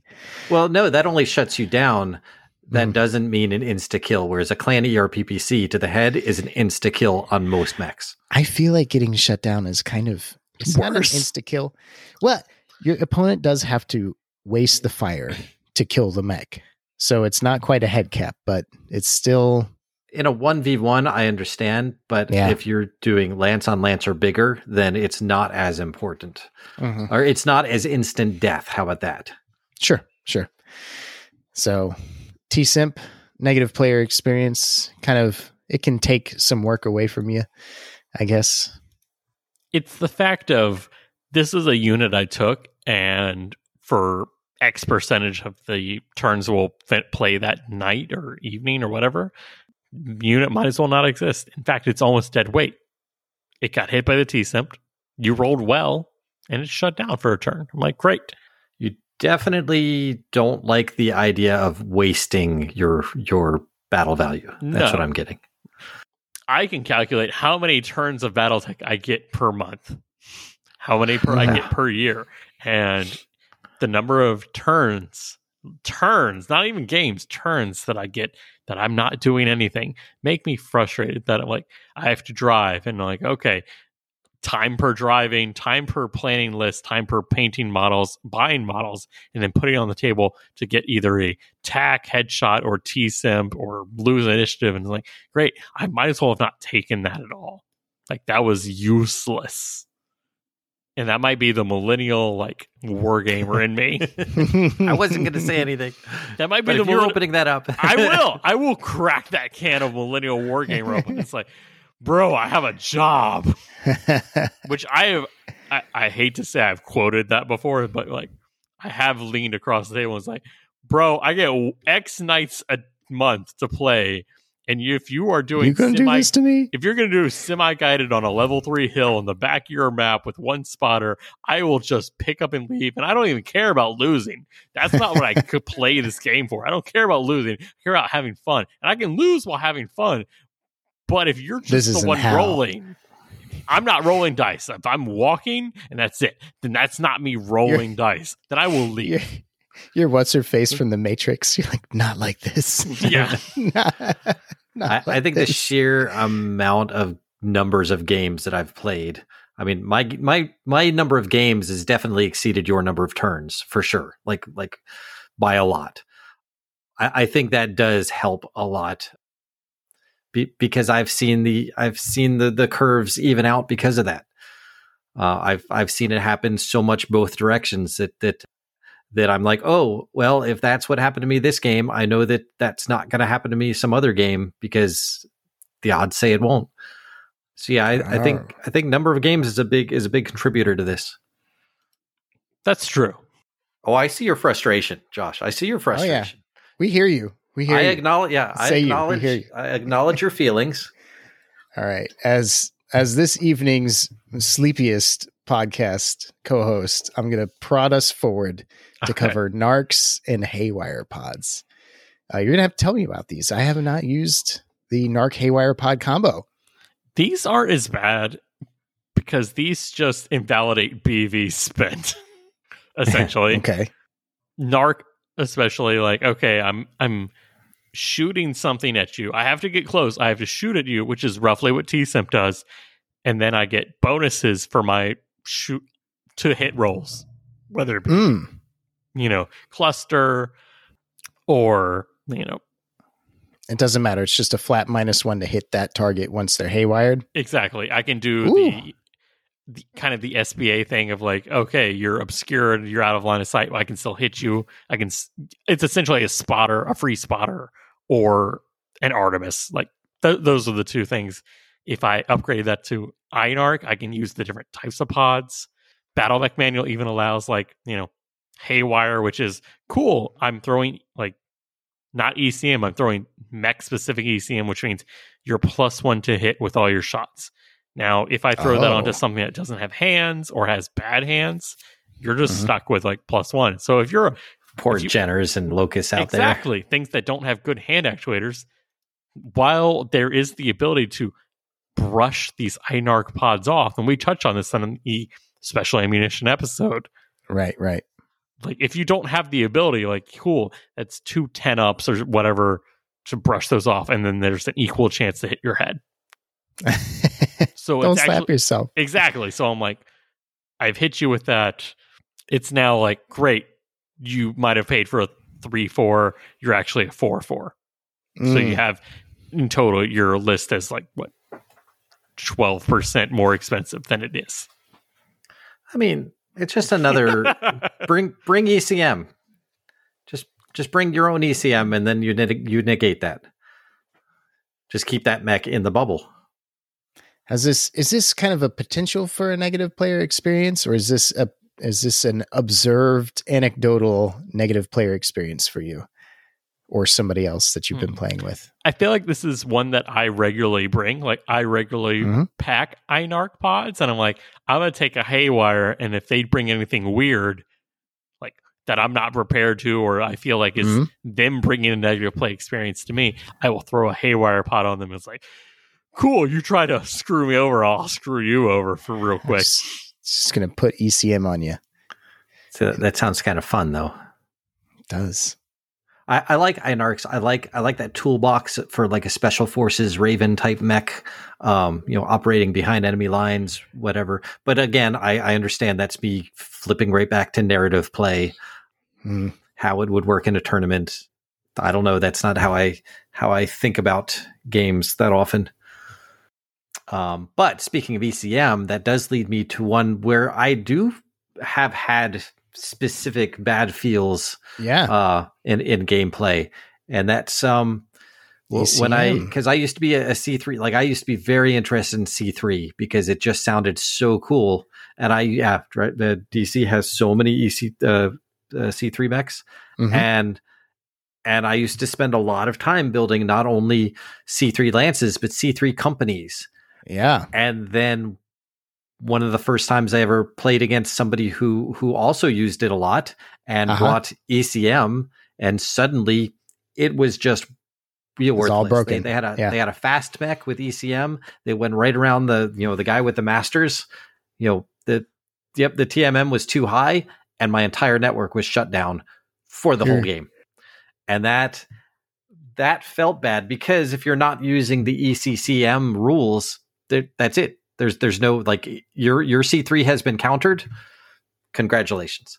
Yeah. Like there's nothing you can do about it aside from from eventually take out that super fast mech who you just can't shoot. Yeah. And while you're trying to shoot him, everyone else is destroying your your uh, lance because it is under battle valued Mhm. because you spent so much on on the uh, the C3. So yeah. Yeah. I obviously I've got some some pent up some some, some underlying bad feels about this. I, I feel like the um the way ECM turns itself into, especially with ECM and C3I and C3, like you're talking about, uh, it turns itself into a negative player experience because we definitely talked about this plenty on our ECM episode. If you've listened to that, but I think the way that it becomes a negative player experience is the rock paper scissors of it we, mm-hmm. we want some rock paper scissors in our war games, but not too much of it. Like Right. advanced Soft wars, counters are great. Hard counters are Exactly. bad feels. Yeah. and it's just such a hard counter. It just locks it all down, and it yeah, it's a negative player experience. Yeah, there's no way to counter the counter. So, like, if if it, it comes to the point where oh, everybody brings at least one mech with this with this relatively cheap and light piece of equipment that just negates your whole strategy every time. The rock tier scissors. But the scissors are like super expensive, multi million dollar scissors, and the rocks are just you know found out in your garden. Yes, Everyone took rocks before they knew what rocks were good for. Yeah. Yeah. So yeah, I mean, I want to take C3I like in its full, like what it was meant to be more. you you have to have the ECCM rules then. Exactly. So at least there's at least they have the ECCM rules for that situation. But if you're not using them, it's it's just bad feels. Agreed. All right, what's next? we got artillery. We also covered artillery in our artillery episode, and we got some feedback. We got some feedback from players who were definitely saying that artillery can be oppressive. You know, if you got a tag artillery wombo combo, you know, it just it's picking units up off the table. Uh, I think this falls into that hard counter category again, especially for battle armor. It's just such a hard counter. There's there's not a soft counter like you said. You just drop the artillery on the battle armor and you just pick up the, all the battle armor. So you don't get to do that part of the game where you're like, "Ooh, which trooper? Ooh, are you going to get lucky and kill the troopers or am I going to get lucky and spread the damage all around?" Yeah, it's just like- rules. yeah, you just you you killed them all. Thanks. I'll just take them off the table. All right. I drove out here for this. Thanks a lot. And then you've got copperheads, AC20 delivery. It's not delivery. It's DiGiorno because someone runs ahead and it's like, "Oh boy, I got no weapons, high TMM, and I got nothing to lose and everything to prove." And they put one tag in that copperhead round that costs like nothing in comparison. Just like, Mhm. all right, that's uh twenty damage to a leg with you know eighteen points of armor or whatever. Oh boy, crit. Oh boy, hip. You're down on the ground. It's like, great, next one coming in. CT rear. It's like, yeah, no, these aren't. I don't want to say these aren't fun because everyone enjoys doing them, but it's like when they happen, it's Mhm. rough. I, I think artillery as opposed to like C3, I think the more people use artillery and the more like everybody gets to know the rules, I think it's it's less less bad feels. I mean, I Hmm. I still agree the battle armor just disappearing. It's and I I've been on the receiving end and I've been on the delivery end. I felt bad when I did it to someone and I didn't like it when they did it to me and that's that's my definition of an NPE Yeah, negative Is player it- experience. I don't, I don't have fun doing it or getting it done to me. Yeah. It's it's a lose lose. Why are we doing this? It hurts Yeah. me. It hurts you. I don't like it when I do it to you. I definitely But- don't like it when you do it to me. Artillery in general, I, I have no problems with, but deleting battle armor instantly mm-hmm. with no, you know, That's rough. you don't get a you don't get a five up save. It's just gone. Okay, we've got on the list here special pilot abilities and quirks. Oh, Who put this oh, on Lord. here? I'm gonna go with me. I probably put this on here because technically, me and Denham's last game was completely wrapped around the quirks that we got, and we, Oh yeah, and we for sure. chose those, or I should say, we chose we use the special pilot abilities based on the cards in our blind boxes. So these are Right, right. pre-selected by Catalyst for you know flavor reasons and lore and narrative. right. And So I had an archer and I had both oblique attacker and sandblaster. Like it was just until I ran out of ammo, which I totally ran out of ammo. Until then, I I, I just hood I was killed- God. Yep. hid behind a level three where no one could see me, and I I did a lot of damage. I mean, I ended up winning that game, and it was because of that combination. The only saving grace I have for the SPAs and quirks is that I know that somewhere on their list of priorities, Catalyst is going to rework those. Oh, good. It's not it's it's not this year. It's probably not next year, but it is on their list. They do know that they need some work done, and it is going. Mm. They are going to be rewritten. So I I will reserve some judgment for when that happens. right, but all for right. right now, like they they're absolutely like not for serious play. Yeah. Like, it is for your it is for your campaigns. It is for for like when you're just messing around with something like a like like a blind box where where winning isn't really the the priority. Mhm. It's they're there to have fun with. They're not there to to play a serious game with. Yeah, quirks are quirks are quirky. I Yeah. don't play with quirks a lot because I will admit that I tend to not end up playing narrative games. I don't that's probably I don't dislike narrative play. I just don't get to come out in a regular fashion. So my Mhm. dis, my games end up being pickup games and stuff like that. So in my head, uh, if as soon as the SPAs and the quirks are in the game, we're boom narrative mode. So Oh yeah, these Yeah. aren't NPEs so much for me just because it's just I'm in that headspace where I'm like, this is a narrative game. yeah. They have no business being in a tournament of any sort at all. So we talked about kind of rock, paper, scissors. We don't we know we don't like hard hard counters. Right. And so we've been talking about a lot of we started we opened with randomness. You know, you got your Plinko board, you got your bell curve, you've got very predictable things. Um, white noise is just a kind of randomness that is relatively predictable. Pink noise is the same kind of randomness, and occasionally something crazy happens. Now, according to the internet and research papers that I didn't read, pink noise is special for human brains. These are slot machines. These are two sets of UAC 20s doing 80 points of damage. This is through armor crits. Pink noise can elicit more of the juices that we like from our brains, or perhaps make us more upset. And I, I think that's we are looking for pink noise in the game because it is exciting when usually you're rolling hits, usually you're chipping away at armor, but every now and then something crazy happens. Some of them feel a little better because the pink noise happens, but what's the result of the pink noise? You roll the snake eyes, you roll the box cars. What happens because of that? You know, do you automatically die? Well, that's probably going to make sometimes, you feel a little worse. Yeah. Yeah, I, I definitely want randomness in my game of BattleTech because, you know, like like Beazle said, I'm not I'm not playing chess. Chess is has no randomness, and it's one of the biggest war games in the West. Maybe that's not a coincidence, but I also have played chess before, and I don't like chess. I've played BattleTech before, and I do like BattleTech. See, I, I love chess. Oh, you I do? I'm a I'm a big like not like like competitive player. Like I was, of course, I was on the on the chess team in, in high school and stuff. Mhm. So I did you know competitive stuff there. But after after high school, I didn't do competitive. But I've I've continued to play chess throughout my entire life. okay. I do enjoy it, and I have even referred to BattleTech in chess ways because positioning is important, but then you've got dice, and that changes that changes everything. You can do a lot with positioning, but it really comes down to your luck, and there is no luck in chess. Mhm. Like when when the knight goes to take the the bishop, you don't roll and say, "Oh yeah, well you tried to, but the bishop rolled really well and you you rolled poorly, so the bishop actually killed you." Surprise. Yeah. Yeah. Yeah. That doesn't So the- happen in chess.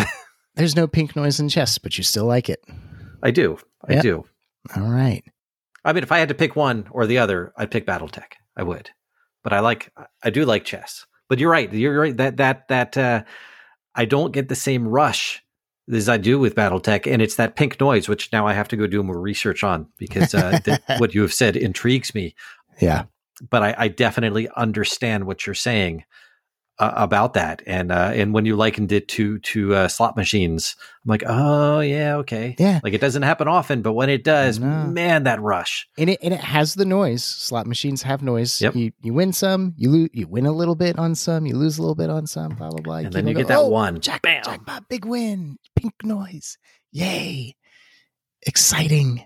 Luckily, in BattleTech, I can I can be just as excited about my opponent uh, head capping my mech as as I am about head capping his because it's just something exciting that happened in the game, and that's what I look for in BattleTech. Is it. exciting things happening. I don't care if it's my team or their team. I just want cool, exciting, explosiony things to happen. Yeah. I think on the Denham Josh spectrum, I'm somewhere in the middle. There are definitely times when I'm a little grouchy, a little grouchy that you scooped my gyro out and I still have armor on my mech. A little grouchy that you hit me in the face with a large pulse laser and my king crab just you just critted my cockpit out of my I king crab. honestly think that some of this has to do with the age difference between us too. Sure. Yeah, Yeah, it's a it's Denham has lived and seen. yeah. what are we looking to get out of each game of BattleTech problem? Like Mhm. y- you've had enough BattleTech. Like anything you get now is. I Oh, yeah. be like I've reached the statistical average amount of maximum BattleTech I can get. Anything else is bonus at this point. point, and I'm like, I know how good I am. Like that's just it. I, there's no question that that that I know how to play BattleTech and I can play it well. So that means that that I am not like I am not playing. Yeah, I'm not being competitive for all of my games. I don't have to be. I can I can just play for fun, and it is a it is a different mindset. Uh, n- not having that question. Well, am I am I better than this person or not? Doesn't matter anymore Mm. in some ways that makes it a lot easier for me to play tournaments. There's the You know, uh, in some ways it, it just ends up at nothing the end. to I just don't prove, everything to Yeah. lose. yeah. t- Denham has reached self actualization, has ascended to the, to the next. and this is why I teach BattleTech. That's Yeah. true. that's true. You've got the doctorate tenure position, but I don't. I do. At least in classic, I, I've got it. Yeah, in Alpha Strike's Strike. still new for me. Alpha Strike's still new. I haven't been playing Alpha Strike for 40 years. God, it's coming up on forty, isn't it? Next, well, Alpha Strike, I don't know, but Classic no, is 40. BattleTech. Yeah. 40 years is the big 40 year celebration next year. Yep. Gosh, the 35th anniversary was just four years ago, technically, but it feels like less than that. Do we want to quickly play my change it, remove it, or sacred Sure. for all the things we've gone over? All right, rapid fire. TACs, change it, remove it, or keep it sacred. Oh no, we're keeping it. I would love to change it. You got to say too. Oh, I said sacred. Yeah. Oh, okay. We said it at the same time. It's sacred. All right. So I Leave my would TACs I alone. wouldn't completely change it. I would just say like the worst thing is like one thing happens. Like if you eight up, like it's max one. Like there's no Okay. like not there's no ten up or twelve.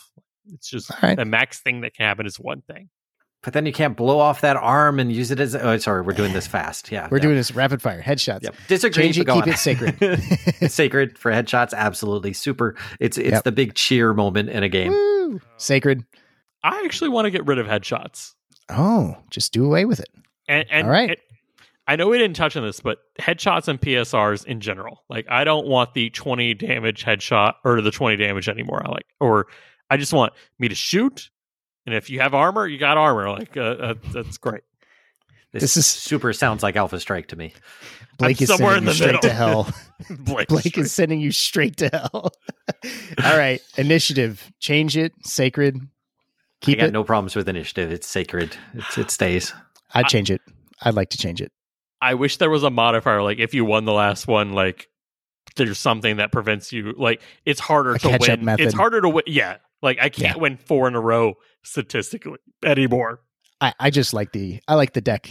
If you if you bring more units, you're gonna win initiative more frequently, but you know which which units are on the cards in the thing, but you don't know which one's gonna move when. I like the way the initiative deck shakes that up. I have no. Okay. I like the dice the way they are. I also like the initiative deck. I use that too. I just don't think either one needs to be changed. Mm-hmm. But I So- think optionally you can use either one. I've got no problems with that. All right, TSEMP, remove Change. it, change it. It's Sacred. fine. It's fine that it's there, but it, it anything that's it's an all or nothing like that, you know. Yeah. An eight up, you get shut down. I don't mind it being there. I would like Mhm. it tweaked a bit. Just get rid of it. I'm I'm on team remove. I'm Just- on the when I look through Dark Age stuff, I'm like, cool. This is roughly the equivalent of like a large laser PPC. Can we just give it like everyone turns it to damage mode at post Dark Age, and I'm like, cool, yeah, let's just change it completely and say, yeah, it used to do that, and now it never does. There Somebody- are a lot of Dark Age things that I just, you know, I kind of want the Dark Age to just disappear. I, you know, I understand that they didn't. Mhm. I, I wouldn't be sad if it did just go away. Okay. All right. Remove ECM, change it. Is it sacred? C3 ECM and its interaction with C3I, I guess. That If- if- interaction. If by changing it means make make ECCM more more relevant than than- Standard. than- yes, change it. But Okay. I don't mind it being there. I don't mind uh, C3. I just don't like the hard counter of one ECM kills it, and there's nothing else you can do. So the Ah. ECCM is the change I'm looking for. But uh, you know, so change. I'm I'm You're on I'll team change. change it. I play Marik and you play DCMS, so it's safe. I do. Yeah. Yeah. Thanks. I see what you did there. Josh, Josh, no? I wish ECM wasn't the hard counter. I know C3I is like take the whatever range bracket, so I wish ECM was like take that bracket and t- take the next bracket essentially. Like So change. change. Change, change. Artillery. I mean, I haven't personally experienced the, you know, tag copperhead thing. It's, it's, It's the battle battle armor is the only thing I, I really have a problem with right now. Yeah. So I, I almost say keep it like it is. Just give us time to see if we can come up with better with better answers, a better meta for, for the battle armor. Hmm, Like okay. it might be out there. We just haven't discovered it yet. Yeah. I'll just tweak it, tweak the, uh, tweak the things so they feel less bad, I guess. Hmm. All right. SPAs and quirks are already there's- being changed. They're so already being changed. So, yeah, I think everybody's team change on SPA and Quirks. Yeah, no no one is happy with those. Like no one that is no one that is fair and impartial that I would put as a, you know, arbiter for anything. I would put like, yeah, is SPA's balance? Oh, sure. Cool. I don't trust you to do anything ever. All right. So we've come to the end of the change it, remove it, sacred segment. We've got some I see more I don't think here. there were any surprises in there at all. Yeah. All right, folks. You can contact us on Facebook at the Mech Bay Podcast. You can also send us your hate mail at the Mech Bay Podcast at gmail.com. Shoot us a message on Discord. You can find our Discord link on the internet, just Facebook. We Show have an Instagram. Show notes of every episode. Yep, and the show notes. Uh, hit up our Instagram and slide into our DMs over there as well. And thanks to you all, we were able to get our cockpits detailed by a local crew, and thanks to our patrons, we were able to pay for the med med bay bills that they incurred after they cleaned out our cockpits.